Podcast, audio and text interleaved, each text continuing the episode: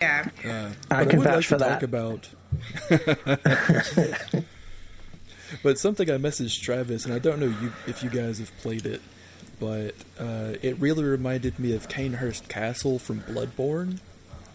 Uh, just the, just the heavy-handed blood fucking everywhere, and just the different angles and whatnot. I was like, oh yeah, fuck it, I'm going to go back through that again because it's been Yeah. a minute. Uh, it just looked beautiful. I just loved the different shots inside of the place, especially w- like near the end where Edith and Lucille, I think, uh, are like having their first of many standoffs, uh, and you really get to see like how the clay flows in the in that weird like engravings in the floor. Yeah. I thought that was really interesting. And and I think also it it comes out it comes across, and I don't know how much of it genuinely was because I'm sure not all of it, but there was an, a hell of a lot of practical set there, wasn't there? There was oh yeah. Mm-hmm. that was that was I a would- lot of levels and stuff going on there. That was that was Yeah. happening. They were in that, and I and I, I always appreciate that in a film because you Hmm. you can't always tell, but there's a there's a bit of a sense when it's a CGI. I'm not stealing your anti CGI thunder, but there's a there's a sense that it's a bit sort of flat. But this was this was beautifully crafted. I'd go so far as to say sumptuous. Ooh. I That's know. a fun word to to describe this. I can dig that.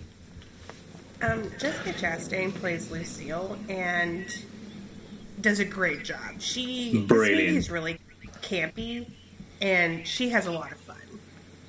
Um, Oh, she tell. does, yeah. Yeah. Al- Although I will say her accent was a little rough at times, um, Oh. especially when she was screaming. Yeah. What did what did you guys? I mean, obviously is- Tom Hiddleston is native, yeah.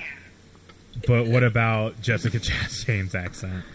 I think they both did a good British accent. They, But but the- what, who? Tom. Both of them, yes. I'm glad he did one. Uh, yeah, I know, I know. But the point is that all of this, Crimson Peak is in Scotland. Oh yes. And they didn't Oh damn! Oh. any Scot- like it was I find that pretty bad and annoying. It would have been a lot better and funnier if they spoke um, Scottish accent. Oh yeah. I didn't think y'all let the Scots be lordlings. Well, ever, ever, ever since. Sorry. Well, no. Uh, well, I, I think ever since Mel Gibson became Scottish, it's been problematic. So Ah, there's, a- yeah. there's a bit of an Kevin embargo about about that. That was But- the so, yeah, joke. I I apologize to the people of Scotland and England, and I'm sure y'all are doing fine. All the Worked. baronets are marching on the streets. yeah. I'm sure y'all are. You worked it out. Everything's fine. Yeah, we're, we're all, it's all um, good. There was Yeah. another thing, very small thing, but really annoyed me when they when they dance and when they did the European style, whatever it was, Well, the waltz. the waltz, European Yeah. style waltz. That fucking candle stay alight the whole fucking time, and I'm like, no fucking way. Uh, Yeah, they- you Okay, really had so issues here's- that. Here's here's something about that scene. Originally, Thomas Hiddleston claimed that it did stay Oh, lit the whole time during filming, but then later he admitted the, to the fact that they used a double wicked candle. Okay. So It's not, one the, of it's the not the first time he's admitted to out. that, I can tell you. What? It's, it's not the first time he's admitted to that. Oh my god. but uh, yeah, so it- I'm sure at one disgusted. point one of the wicks did go out, but they had they had a double wick going, so to make it easier for it to not go out. I'd be worried about candle wax trickling down my hand when I'm trying to dance. I don't know That's what y'all fair. are talking about. point. I thought that scene was beautiful, and the romance of it was amazing. Oh, girls. It was. It was. It was. It was. If I say sumptuous again, will that help? No, I don't know. Change to Yes. sensuous. There you go. Or sensual. I don't know. Oh, going back to accents real quick, and we haven't really talked about him too much, but you know who was having a rough time with that accent though? Um, Alan. So Hey, the doctor. Oh, yeah, the doctor. yeah. Dr. Alan was Yeah. American though, right? Yeah, He's and his American. accent Yeah. still sucked. No, Charlie Well, actually he wasn't American. Yeah, the actor who plays him is is British. So Oh, Yeah. really? yeah, Yeah. Uh, Actually- Charlie Hunnam. Yeah, he, he. I think the first thing he ever did was was um, the UK version of Queer as Folk. That was the first thing he ever did. Um, and it was like I can 16, hundred 17. percent confirm he was shit in that. All Well, right. t- I thought he was. He had, a, and, and he has No, I a think he's- Manchester. Naturally, has a Manchester. Yeah, he's accent. a brilliant accent. Uh, accent. He's a brilliant He's a- he's a brilliant accent. But yeah, in real life, he's got a very, very strong uh, northern. Yeah, Man, Mancunian Accent, yeah. type of. okay. and it's and his inflections because I think it was his first job, so I think that's probably why. But his inflections were all over the sh- all over the shop, and I think now he's in Sons of Anarchy, unrecognisably. Oh Yeah. wow. Yeah, so that's Oh, yeah. that's what kind of gave me pause is because as far as I think the hardest part he had with the American accent was those hard R's. Um, I, Yeah. he definitely because there was a in the beginning of the film especially I was like, where is Alan from? Like, is he European vaguely? Like, I don't. Um, so, but then I realized he was American, and um, I think he kind of struggled with that. But he is in Sons of Anarchy, um, which I feel like is the most American television show to have ever existed. And he also, I think, plays an American in Pacific Rim. I'm pretty sure, if I remember correctly. That sounds right. Yeah, he, he's the main character in Pacific Rim, and I do think he's a good actor. Um, uh, he was just not my favorite part of this movie. I mean, my favorite actor in this movie was that fucking house, though. Like, Yeah, Yeah. Oh yeah, God. There's That like house ten. had character for days. There's like ten million rugs on the floor, and I was like, "Hey guys, if you're broke, maybe sell some of those fucking rugs, because you know those are worth a couple grand." Uh, Mother y'all want to wouldn't know let them another sell the fun fact rugs. about this movie? Mother doesn't let us sell the rugs. Speaking of bad accents, Mother says rugs, not drugs. What's a fun fact for us, Travis?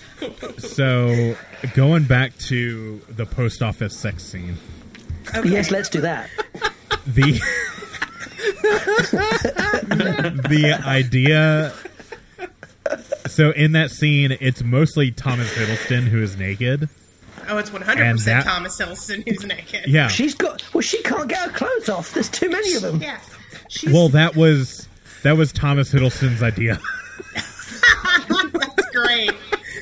well, no, he like it, it says that he he was like, well, you know, usually in sex scenes, it's always the woman getting naked and never the man. And so he was like, well, how about the man get naked this time? Fucker. Ugh, He just But it wanted to show also, off. Yeah, he just, yeah, it he- just has that same like Tommy Wiseau in the room who just wants to show his ass to everyone. uh, difference between Tommy Wiseau in the room and t- Thomas Hiddleston is that Thomas Hiddleston has an ass. and Tommy Wiseau's is concave as fuck. Mm-hmm. So, if y'all haven't seen The Room, uh, next time y'all get drunk, Ah, okay. give That it could a be soon. Watch, and then watch The Yeah. Disaster Artist. It's the worst, best movie ever. So, it's Yeah, we'll totally I, do that. yeah, I do like a bad Yeah. good movie or a good bad movie. uh, it's supposed to be a drama, but ooh boy, Is it not? yeah. And it's it's played by this mysterious Euro- European man who insists it was written, directed, and starred Tommy Wiseau, who insists that he's American and will not tell anyone where he gets his money from or where he is from. And he has the strongest accent, and no one knows where he's from. We're all just like, "Are you from Paris, my guy?" And he's like, "No, man, I'm as American as you or I, or you or me." And I'm like, uh, "Okay." For a while, for a while, he told people he was from Louisiana because that was one of the most believable. Wow. He's like American as man. Yeah. and uh, he is not. So I wonder if on his Wikipedia page it's like, sorry to just take a break from talking about this. What is his name um, again? Tommy Wiseau. Wiseau. It's W I S E A U. Yep. Yeah, it doesn't say where he's from. It just says he's a European American actor and filmmaker, and his citizenship is the United States. Oh, he looks scary. It, It doesn't he? He says in interviews he It's Howard claims to have Stern's- lived in Howard France Stern's a long double. time ago. Huh? It's Howard Stern's stunt double. Oh yeah, yeah. almost, yeah. I thought I thought we were back on Crimson Peak talking about that. I'm so confused. Speaking of stunts, um, uh, Jessica Chastain she played the piano a lot, and she learned how to play the piano for this film and played all Mm-hmm. the songs herself. So That's cool. um, Also, speaking of stunts, they really threw Mia off of a goddamn stair.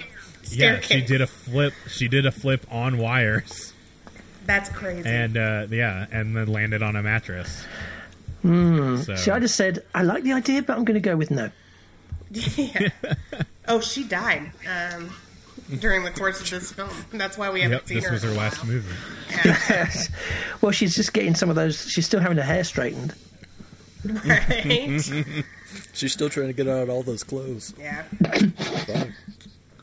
I will say um, one thing I think we haven't talked about is the mystery of it, and I do think we I I, I liked the mystery. Um, uh, Edith finding out through the ghosts giving her hints, and then also Yeah. like doing detective work herself. You know, stealing. Um, so basically, Thomas's wife before Edith was a Italian woman named Enola, and uh, she had the same initials as Edith does after she gets married to Thomas. Um, Edith Sharpe and Enola Italian last name that starts with an S. So, uh, like, I did like how people kept being like, "Oh, Edith, here's a letter from you from Mil- for you from Milan," and Edith was like, "I don't know anybody from Milan," but they're like, "It's ES. It's to Lady Sharpe of the house," you know. And um, I liked that little tidbit. I liked the fact that they kept like so like Lucille keeps pieces like locks of hair from the victims and Yeah, also they kept all of these like old timey recordings and Edith like finds those and listens to them. I thought that was really neat. Um, that was actually one of the wives hid those in the house. Um, Yeah, big. And I, th- yeah, I think that was really nice. It was nice they gave her a cat because it could have been so easy to fall back on uh, Yeah. her just being the sap that drifts through the plot, but actually she she really did get her teeth teeth into it, so to speak, and drove some of it herself by do, Oh, by yeah. going. This isn't right. Something's not right here. I'm looking into it. I'm following rather than just going. I just want to leave. I want to go home. I'm scared. Yeah, Tommy, Which is what I was I doing. I don't understand what's happening. yeah. Um, so Edith is. Uh, oh my God! There's a dog in this movie. Um, yes, there is. Oh, can we talk about the dog? Ab- yeah, absolutely. Yes. Hello? fucking- How do you think the dog actually survived? Because Uh, if you remember, moths. uh, Lucille asked. Sorry, I'm answering the question. if you on. remember, Lucille asked, "How is this thing still alive?" Well, I think Mm-hmm. he was secretly feeding the dog. He was actually not evil Yeah. like her. So Oh. Tho- Yeah. Thomas. So the dog was owned by Enola, and uh, the dog, by the way, is a Papillon, which is appropriate because Papillon means butterfly. Oh, French. Okay, so that's the butterfly is Edith, and also the dog is Edith connection. Just getting into some metaphor there. Edith is a dog. both metaphorically and also an anamorph. Um, but it it fits because Lucille and Thomas think the dog is weak and it should have died out in the Yeah. wild, just like they think Edith is weak, but they're both survivors. And, and Edith forms a bond with the dog who never gets a name. um, it's just hey you through the film. Uh, but you know, and, and then they both make it to the end of the movie. The minute a dog showed up on screen, I immediately went to doesthedogsurvive.com. Oh, absolutely. I did that too. Yeah, there is a site. yeah, it's Yeah, Oh, yeah. doesthedogdie.com. Yeah, does the dog Not die? only not only will you find out if a dog or any animal dies in a movie, it will actually give you a list of things to watch out for. Mm-hmm. It's a little spoilery, but Right. if you don't care about that and you don't want to see like if it's a movie that you think, "Oh, I don't want someone's eyeballs to get gouged out in front of me in this movie." Right. This mo- this site will tell you if that happens, Right. so you know when to avoid it. Yeah. Ah, Brilliant. Yeah. yeah. To be honest, So I'm more does- worried about dogs than eyeballs every time. Damn Yeah, same. right. Yeah. Same. Um, but uh, I and I do like the fact that this is the first suggestion suggestion that even though Thomas has gone along with Lucille's plan, he's not as evil as he seems to be. Um, because uh, he doesn't kill.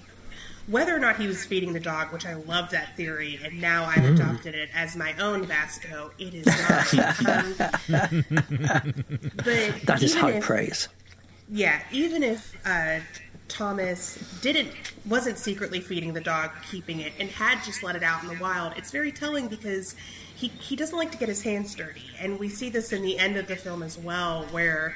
Um, he doesn't he- like Lucille is like you kill Alan for once. I always have to murder our victims, and I think that's fucking bullshit. You should do it at least once, Thomas. Uh, typical little brother stuff. Yeah, oh, I'm Um, not going to fuck you again, brother.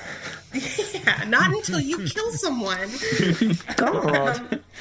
God, ugh, I felt that though. You know what I mean? Like you just want your little brother to help out at least once um, with your murder plans. Uh, but I did like that's that's a hint that like Thomas is kinder because he's not just going to kill the dog outright. Like, yeah, he'll let it go and see if it survives, but he's not going to murder it. Come on, man. Yeah, that's much more humane. Yeah. yeah, I mean, a slow death from starvation in the English Yeah. countryside or Scottish islands or whatever. so, Yeah, who who knows?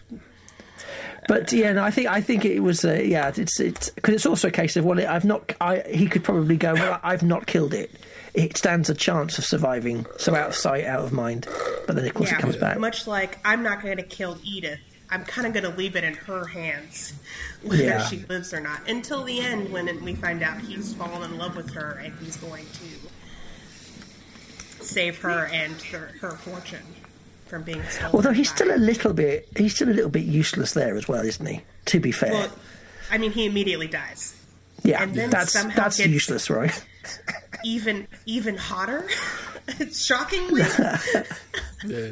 Ghost He Tom did get stabbed in the fucking face. Oh God, so attractive. Um, so yeah, Lucille kills Thomas because Thomas falls in love with somebody else. And see, guys, this is why you don't fuck your crazy murder sister when she's killed your mom. This is It's it's the moral. The moral of the story is clear now. If you're gonna fuck your sister, make sure she's not a crazy murder sister. And, well, and, and make sure it's exclusive. You know, yeah, and also maybe talk about ke- having an open relationship before y'all get together. yeah, or or get a job so you don't have to marry rich women and murder them in tubs of you know, you know all the usual stuff. You know, all the usual stuff. Very true. But I want to murder the rich woman. I like being Bluebeard. Mm, you can have one every three years then, but that's it. All right, fair enough. I guess relationships are about compromise. Exactly. yeah, I. Oh, all right, y'all talk for a minute. I don't know. Uh, one o- one other thing I did like about this movie is a lot of the blocking, like a lot of the choreography in general. Everything kind of looked like it was a stage play. Yeah. Like the way the way that people would face while they were fighting or while they were talking, and just like the way people interacted with each other, especially in shots that weren't up close. Everything mm-hmm. kind of Yeah. felt like it was on a stage rather than being Yeah. made specifically for film, and I thought that was really cool. And also, No, probably definitely. it, it it made it feel like more of the time. I think it was a very good like thematic choice. Oh yes. So, I- little fun. Oh, sorry. Go on. No, no, I was just going to say one of the things that we said the second time around, and I, I said to Vasco, I said as a result of watching it, it triggered in me in my head when we saw the, the rocking chair, uh, sorry, the wheelchair. Um, I, I said I, I really he needs to see um, the stage version of the Woman in Black, which I've seen a few times, which is. Um, and well, I, I, it's it's different to the, the the film realization of it with Daniel Radcliffe, but it's uh, it's a phenomenal piece of theatre, and again something that is achieved obviously achieved purely through the through the the stagecraft, and I think that's something that came through with this one. It did feel like you could be watching uh, a bunch of actors working on a very complex set. But a very like a stage set, it did. It had a very theatrical flair to it, not just the frocks.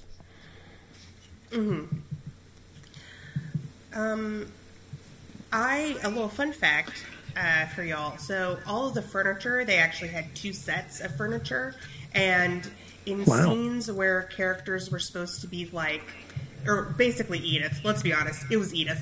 Um, but in scenes where Edith is supposed to seem, you know, small and weak, they used a bigger like piece of furniture.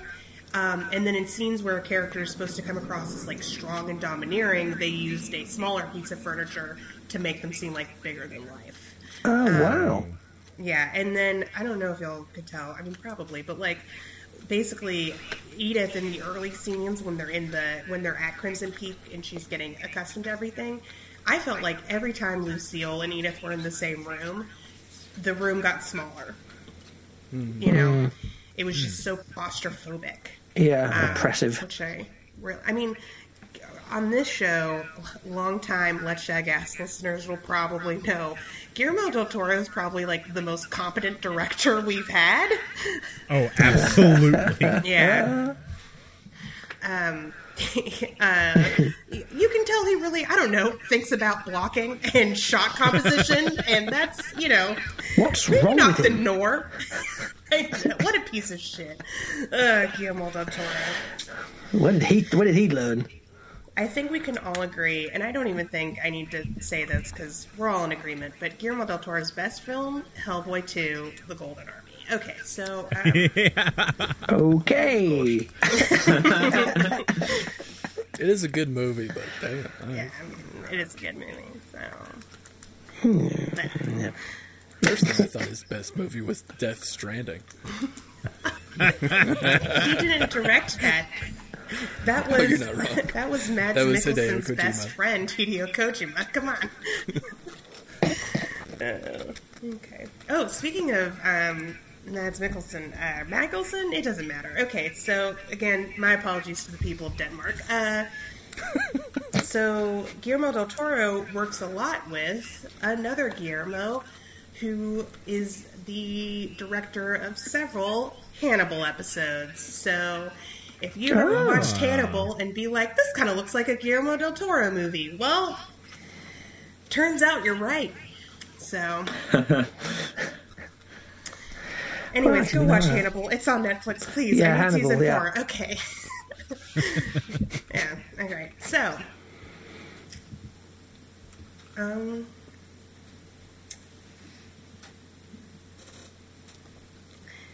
I feel as though the longer we talked about this movie, the more I enjoyed it and the more I liked it. Yeah. yeah, Yeah. it's kind of the opposite of Habcast, where you know maybe if we didn't talk Supernatural season six, we would like it. Yeah. It's painfully fucking Good old true. season six. Talk about it. Uh, did anyone else think that the ring that uh, Thomas gives Edith was fucking hideous? Yes, it was awful. God, I thought so it was a Cherry wasn't- Bakewell. I don't think So it was so costumey. It was so Yeah. costumey. Cheap. Yeah, it was it was a giant red piece like jewel, but it was very like Mm. costume jewelry, and the jewel was very um, cloudy. So I mean, it was appropriate for the movie because they're fucking broke. This is like the last thing they have from their mother, and you know Thomas is being deceitful to Edith, and he was especially cruel to her when he made her wear that fucking ring. I think that's the meanest Well, yeah. thing to be Thomas fair, does to the Edith. nicest, is- the nicest thing uh, Lucille did is rip it off her finger. Yeah, I right. Yeah. Oh my god. Oh, yeah. I, I, I'm surprised Mother owned a ring like that. To be fair, but then Yeah. maybe that's just talks to her character more. Oh my god. So Edith realizes at the very or towards the end of the movie, um, Edith realizes that Lucille and Thomas have been poisoning the wives through the tea, and um, she's told this by one of the ex-wives' recordings. And uh, there's a scene after that where um, like Edith tries to escape, but there's a snowstorm. She like sleeps in the snow, and uh, Lucille and Thomas find her and take her up to bed. And then Lucille tries to force feed Edith tea, and then feeds her poison porridge, and it is so tense and terrifying. I thought Lucille was just going to snap her neck and be done with it right there. Um, that It was would have just, been I don't easier. know. Yeah, my Yeah. Favorite parts of the movie were every second Lucille and Edith were heading off. Yeah. Um, for sure. You did remind me of the scene that I enjoyed, which was when Edith was listening to the uh, wax recording. Mm-hmm. Which A, I'm curious if they actually made wax recordings. B, I I just doubt it. enjoyed. I I doubt it too, just because they're impossible to do now, and they're really hard to like capture sound off of anyway, like the record as we do now. But I did enjoy whenever uh, Tom would talk, and it kind of would distort his voice. yes. Oh, yeah. That was Yeah, creepy. That yeah. was creepy. Yeah. Yeah. So, um, we haven't spent a lot of time talking about the reason why we're here, Jim Beaver. Oh yeah. He died pretty Well, quick, so Oh, fuck, Yeah, he in gets killed movie. off in the first act. Yeah. Yeah. This is not the first Act Structure, yeah. time we've watched a movie where the reason why we're watching it is the natural actor gets killed off very early. Um, The first time was when we watched Katie Cassidy in the Nightmare on Elm Street remake. Oh yeah. Ah. I'm not apologizing for that anymore. Yeah, spoiler, she dies really early in that movie. Um, he, he does a good job. He's good. Oh yeah, Uh, he's great. yeah. Actually, uh, a little another little trivia bit. Guillermo del Toro said that he wrote the role of Edith's father for Jim Beaver, Yeah. Oh, oh, wow. Oh damn, Yeah. like specifically after seeing him in Deadwood. that's cool. Because so another thing was J- uh, Guillermo del Toro started writing this movie in 2006, like alongside Pan's Labyrinth. yeah. and Pan's Labyrinth got made, and then he got busy with a bunch of other projects, um, and like just kept working on this script all throughout. But basically, he had been writing it since 2006. I was gonna say that this feels like a really like personal pet project for Del Toro, but every movie he makes feels like personal. Yeah, that's Yeah, true. every- That's true. it really is. He fucking cares. So, Yeah. um, you know, even his like bigger studio movies like Hellboy and Hellboy Two, and if he'd gotten to do The Hobbit, oh my god, hearing. Wow. Del Imagine the Hobbit in his hands. Yeah, I'm about to cry a single tear. Um, hearing Del Toro talk about his plans for The Hobbit and how he was like forced out of the his role in that is heartbreaking because yeah, just the idea of what of what a Del Toro Hobbit would have looked like. Oh my god, it would have been amazing. Oh, I'm so sad. Um, yeah, but uh, oh, um, I also was anyone else like, is Bobby to do a Southern accent for this role? and then kind of disappointed when he didn't. Yeah. I was actually a little thrown off by how Jim Beaver sounded. I've never hmm. seen Jim Beaver in anything where he wasn't doing the Bobby voice, so I was Yeah. so confused. He wasn't doing the Bobby voice, but he still had the Bobby attitude. Oh, Oh, he yeah, was 100% old timey Bobby, for sure. Yeah, Oh, yeah. I was like, Jim Beaver is always Bobby, whether he's in the 20th century or not. Yeah, he's he literally said, "You have soft hands."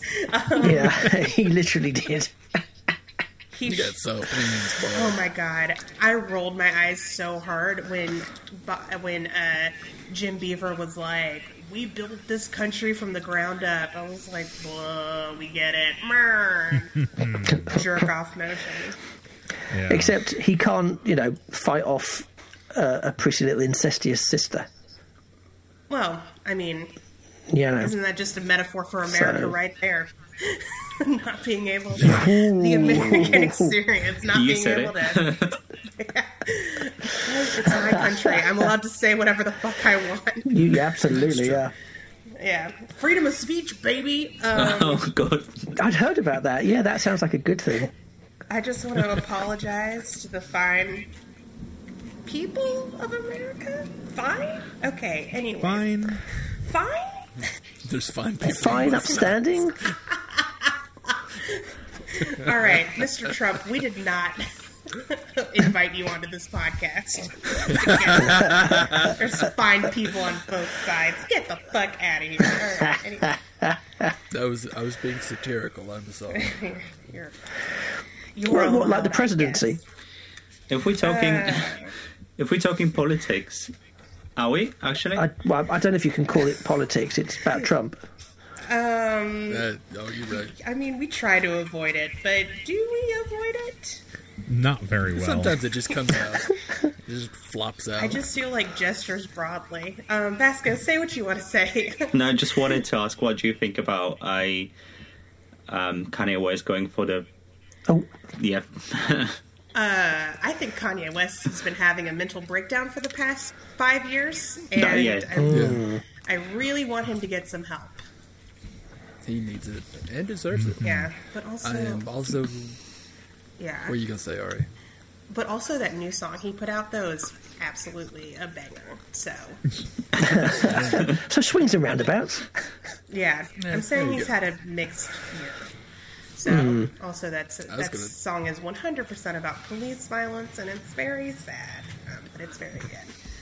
Uh, okay, to my American listeners, uh, don't vote for Kanye. Don't do it even as a joke. And it pains me to say this, but vote for Biden. He's the chemotherapy we need. Don't vote third party. It's just going to be 2016 all over again. PSA over. All right. Uh, Yeah. Biden is the cocaine in our blood. We need to fend off those ghosts Yeah. from like the 1930s. we need to, we need to do some cocaine about the blood ghosts that we have. So there we go. There's a strap line. yeah. so um. Yeah. Uh, oh, I want to say another. Li- this is like a very tiny detail Mm-hmm. that is kind of a throwaway line, but I really enjoyed it because it really nailed down the time period. Mm-hmm. Is when there's a scene where Edith goes to see Doctor Alan just to like talk to him or something, Mm-hmm.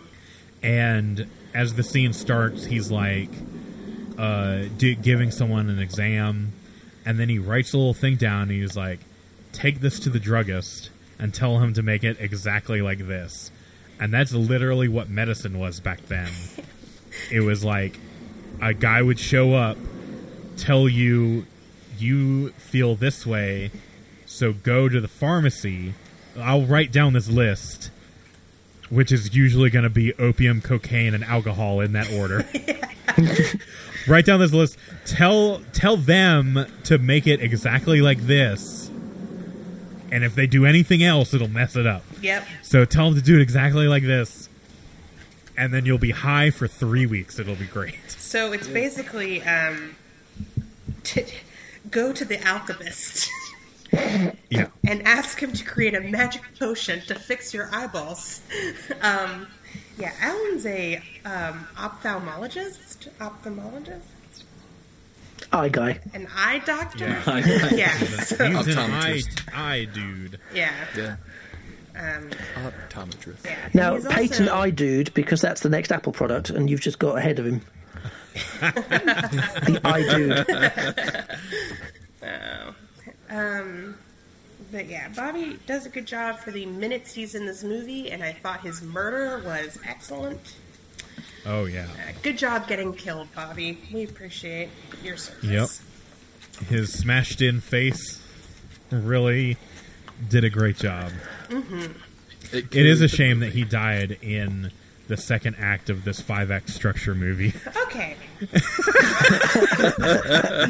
Guys, Darren, Vasco, should- it's behind the scenes drama. We don't want to get you involved, but also pick a to be fair, Do movies have three or five acts? To be fair, if a movie were to have five acts, this one I feel like would be a good Had contender. six. Okay. Length of time does not determine act. It was a really long first. You know what? I'm not getting into this right now. Call my publicist if you want to learn more. Oh my god. Did y'all catch in the beginning of the movie when Edith was like, okay, so. Um, we haven't really talked about these characters because they do not matter, but um, there's this like bitchy rich lady and her daughter in the beginning. Yeah, And yeah, that was yeah. in Oh, the Cinderella yeah. metaphor um, you were Yeah, making yeah. Darren, earlier. That was the mother of the doctor. Yeah, the Eunice girl that they're trying to palm off on poor um, on the sis- baronet. sister, sister Shagger Baronet. Yeah, Yeah, so it's it's Eunice the first, and then Eunice Junior. Um, And Eunice the first. This is after Edith has been denied her, or no, wait, it's before that. And she says like Edith's like, um, or Eunice goes, our very own Jane Austen. And Edith goes, I would rather be Mary Shelley. And then in the background, uh, sirens went off because that was a sick literary reference. Um, basically, if I'd have been in the movie, I would have been in the background being like, "Whoa, whoa, whoa, whoa! Drop that mic, bitch!" And uh, um, but uh, uh, Eunice is trying to pwn younger Eunice off on Thomas, and I forgot where I was going with this. God damn it! Fuck! I, for- I got distracted by the DJ noises, and I got really excited. fuck me. Anyways, continue. God, fuck, shit. Okay. oh, yeah, I remember the- now. I remember. okay, so Eunice the older is like. Thomas Sharpe is a baronet, and nobody knows what that is. And also, will someone explain it to us, please? And Edith goes, um, a baronet is somebody who takes advantage of the workers of the land. And I was like, ah, yes, Edith, budding socialist. The spoils of labor belong to those whose hands made them. Like, Edith, you're rich. You don't get to talk about, like, the proletariat. Like, shut the fuck up. Okay, so. You are the bourgeoisie. Damn. Ooh, oh, I also like in this little like um uh little sparring that her and Eunice did. Um, Eunice in the Jane Austen line is like, she wants to be Jane Austen, who died a spinster. And Edith goes, actually, I would rather be Mary Shelley, who died a widow. And I was like, boom, bitch, foreshadowing. Okay. if ever I have was to talk about my notes because I made them. So, and I'm proud of it. All right. Um, that's it. That's the end of my notes. That's all I have to say. This movie was beautiful. 10 out of 10. I loved it when Lucille died. So, if I 10 out of 10, I mean a 7 out of 10 because it wasn't perfect. um, who else? Like, uh, closing thoughts, comments, questions, concerns, hopes, dreams, any final topics before we wrap this bitch up? So seriously, what would Um, be your genuine rating on the film? Would you say seven, seven out of ten for everyone? Yeah, I would. s- I would say seven out of ten. Um, y'all. I think initially it was a six out of ten, and now that we've talked about it some more, it's gone up to a seven. Okay. I'd give it a solid six point nine. Okay. That's Darren? okay. Fuck up, then. We know you mean a seven. It was that fifth act that did it. Um, uh, yeah, for me, I think that I think content wise, it's it's a seven, but I think the production values for me takes it to an eight because I think what he brings to the to the screen to help tell the story elevates it beyond just what the what, what- not just but beyond where the story is. So for me, it, the story probably a seven, but with the the overall production and and the, I'm going to say sumptuous again because it's now the word any word I can think of um, because it was so gorgeous to look at. Uh, I, I, for me, it's an eight. Just say eight. Like yeah. Okay, I'm giving it some flavour.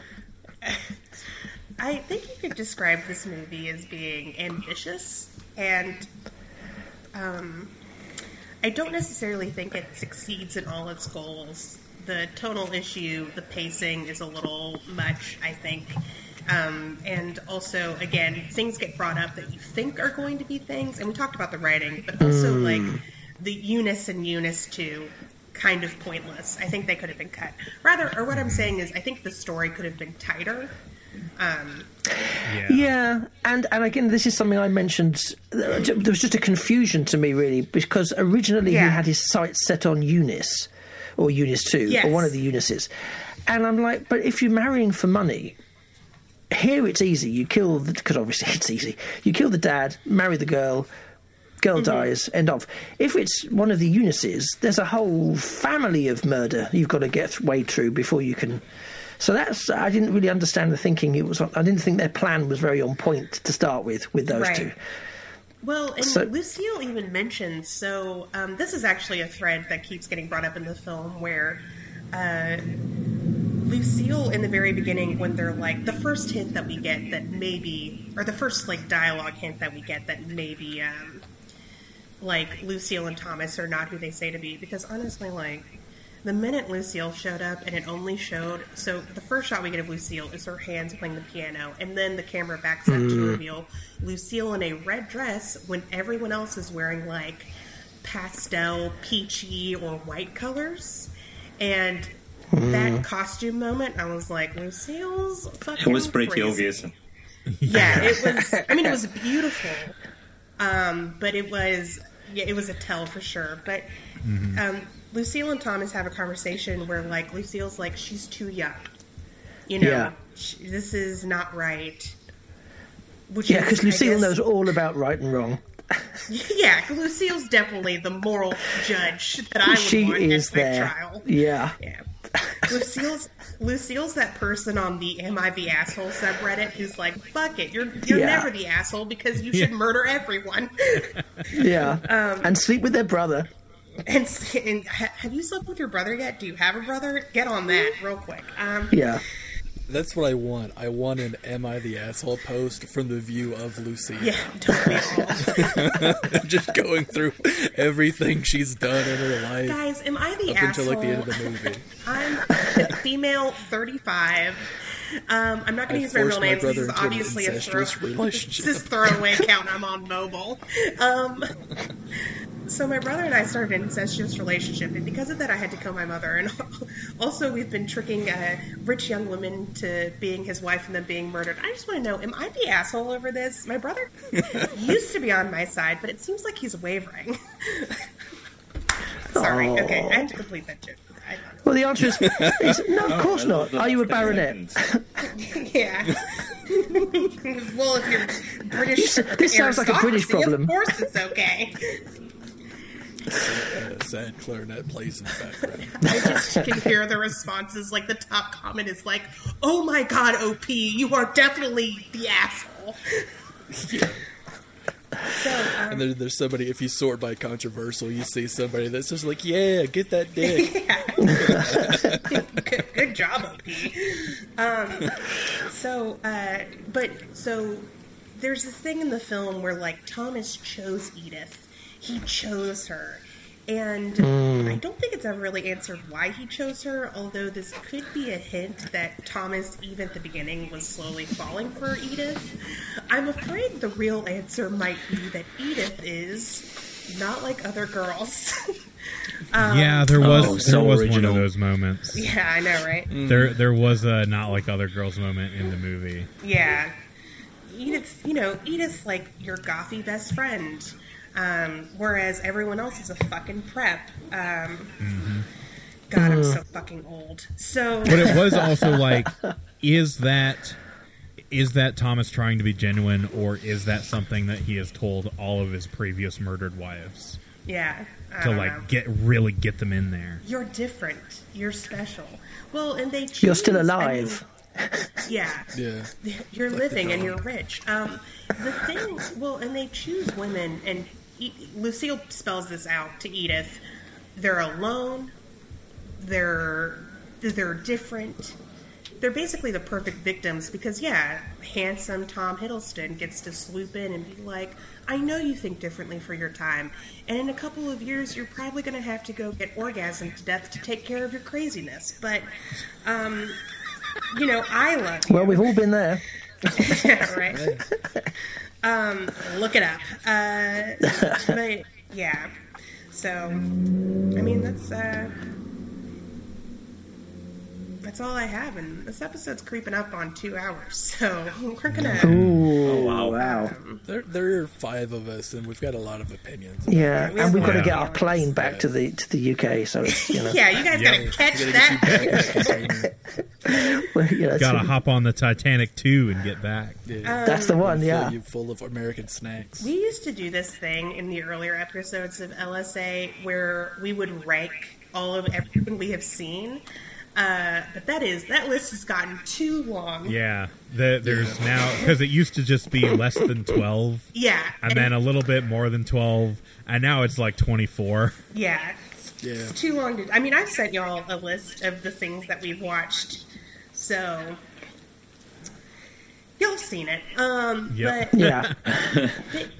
basically, Travis and Ben, to kind of keep in the spirit of that, where would y'all put this in the top half of things we've seen, the bottom half, top of the bottom, bottom of the top? You know, Middle of the top. Yeah, middle Yeah. of the Middle of top the for top. sure. I was If not close to the top of the top. Oh, Yeah. I'm happy to hear that. Mm. yeah, glad I think you guys. I would wait a few weeks and rewatch it. Oh my god, guys. when we were like, we're gonna ask you guys to be on it and we're gonna let you pick the movie, we were literally like, please pick something that's not ass. Because again, the well, last- that is what Let's Shag Ass. The ass and Let's uh. stands at Let's Shag Ass Hey. stands for how ass all of the movies we watch are. Yeah. So this is definitely a nice break from Well, the you're, you're more than welcome, Yeah. and thanks for having us. Yeah. Um, if our listeners want to hear more from you, where can they find you? They can find us anywhere uh, where they can get their podcasts, but we are the Supernatural Virgin, and I'm and I'm and I'm dragging Vasco through all of Supernatural, way Yes. from season one right through, and uh, Yes. and and I'm convincing him that he's loving it. Aren't I? Vasco, blink, Yay. blink twice if you need help. He can't blink twice. I've taped his eyelids open to watch the season finale. Going to full Clockwork Orange on him. Yeah. yeah, Oh, yeah. Where, um, where? What's your next episode? Is it the season finale? it will be uh, season three, season finale. Really, really exciting. Yeah. I can't. I can't wait to listen to it. So Yeah, I can't wait to hear. Um, I can't wait to hear what Vasco thinks of the end of season three. Yeah. because Oh, I yeah, yeah. remember how I felt at the end of season three. Everyone is excited about this. I must- I'm like, yeah. I really want to watch it, but I'm thinking, what, what's, what's gonna happen? Why it's obviously the brother's gonna survive. So there is nothing. there is nothing to like. Brilliant. Yeah. All right. If, Oh, if it's you- so much fun being able to just remain silent about something. Now I know why Ari and Right. Ben do it to me all the time Yeah. on AS, but If you guys want to go listen to Vasco's reactions as you know when it happens, go check out their podcast. It's delightful. They are way more. Um, I get, efficiency of language comes to mind when it, when Yes. I think about because y'all uh, y'all get business. So We fuck around. Yeah. That's what we do. Uh, but they're, if, if they want to find you on your social media, you want to plug that real quick? Yeah, at Twitter we're on at SPN Virgin Pod. Uh, at Instagram it's what is it? Don't look Instagram? at. I'm looking- I think it's uh, at the Supernatural Virgin, all lowercase. Um, and we always also take a lot of uh, viewpoints and discussion points from, from other listeners. So feel free to email us at um, spnvirgin at gmail.com. And we try and get as many of them in the show as we can. But we're mostly on Twitter. Twitter's easier. Yeah. Yeah. So, and if you're listening to this, then you already know where to find us. Although I will say, this episode this month is going to be free. Sorry, patrons. I promise that next month, every you know, the the LSA will be behind a paywall. So if you're listening to this and you want to hear more of our bonus show, go to Patreon.com/slash/Habcast. Donate three dollars a month, and you'll get access to all of the past episodes we've done, as well as all future episodes. Because this isn't going to be like a like a thing. I mean, we do release LSAs when we haven't recorded, but that's pretty few and far between, and they're always older episodes. So, if you want to hear what we think about statutory rape, a Cinderella story, sign up. um, also, until November, all of the proceeds that we make from this show are being donated to Black Lives Matter. So, um, if you can't donate like a lump sum um, for the past two months because we started in June. Yes. Yes. For the past two months, all of our Patreon donations have gone to um, BLM. So, uh, Well done, guys. yeah. Oh well, it's literally the least we can do. Um, but yeah. So, anyways, uh, Vasco, Darren, thank you guys so much for being on the show. Uh, we'd love Thank to have you. you back and, and maybe do some projects in the future. And Anytime, yeah, anytime. yeah. Also, there's so many supernatural podcasts that we've been interacting with now. Like, I joked um, when we talked the first time, I was like, I had never listened to another supernatural podcast other than us and Growth so far. In the past, like, three weeks, I've listened to all of them. So, Yeah. um, But who is So the best, here's- though? Who is the best? no, uh, mine, uh, uh, Hey Obviously. Aspen, a supernatural podcast. Duh. After yours. Uh, I can't answer that for contract There's just too many to choose from. Oh, they're all so This good. Uh, no, but I do. I do love all the ones I've been listening to. And if you're a supernatural podcast and you want to do stuff together, like hit us up, man. We we we need friends. um, we're gonna be in we're gonna be in quarantine for the rest of our lives, and we need internet friends. So, all right. it's the way forwards. Yeah, I think that's it. Benjamin, take us out. Not literally. Until Oh, okay. Yeah, Benjamin, kill us. Travis added me like filling a gun. I guess have fun and don't die. Yeah. Bye. Bye. Bye.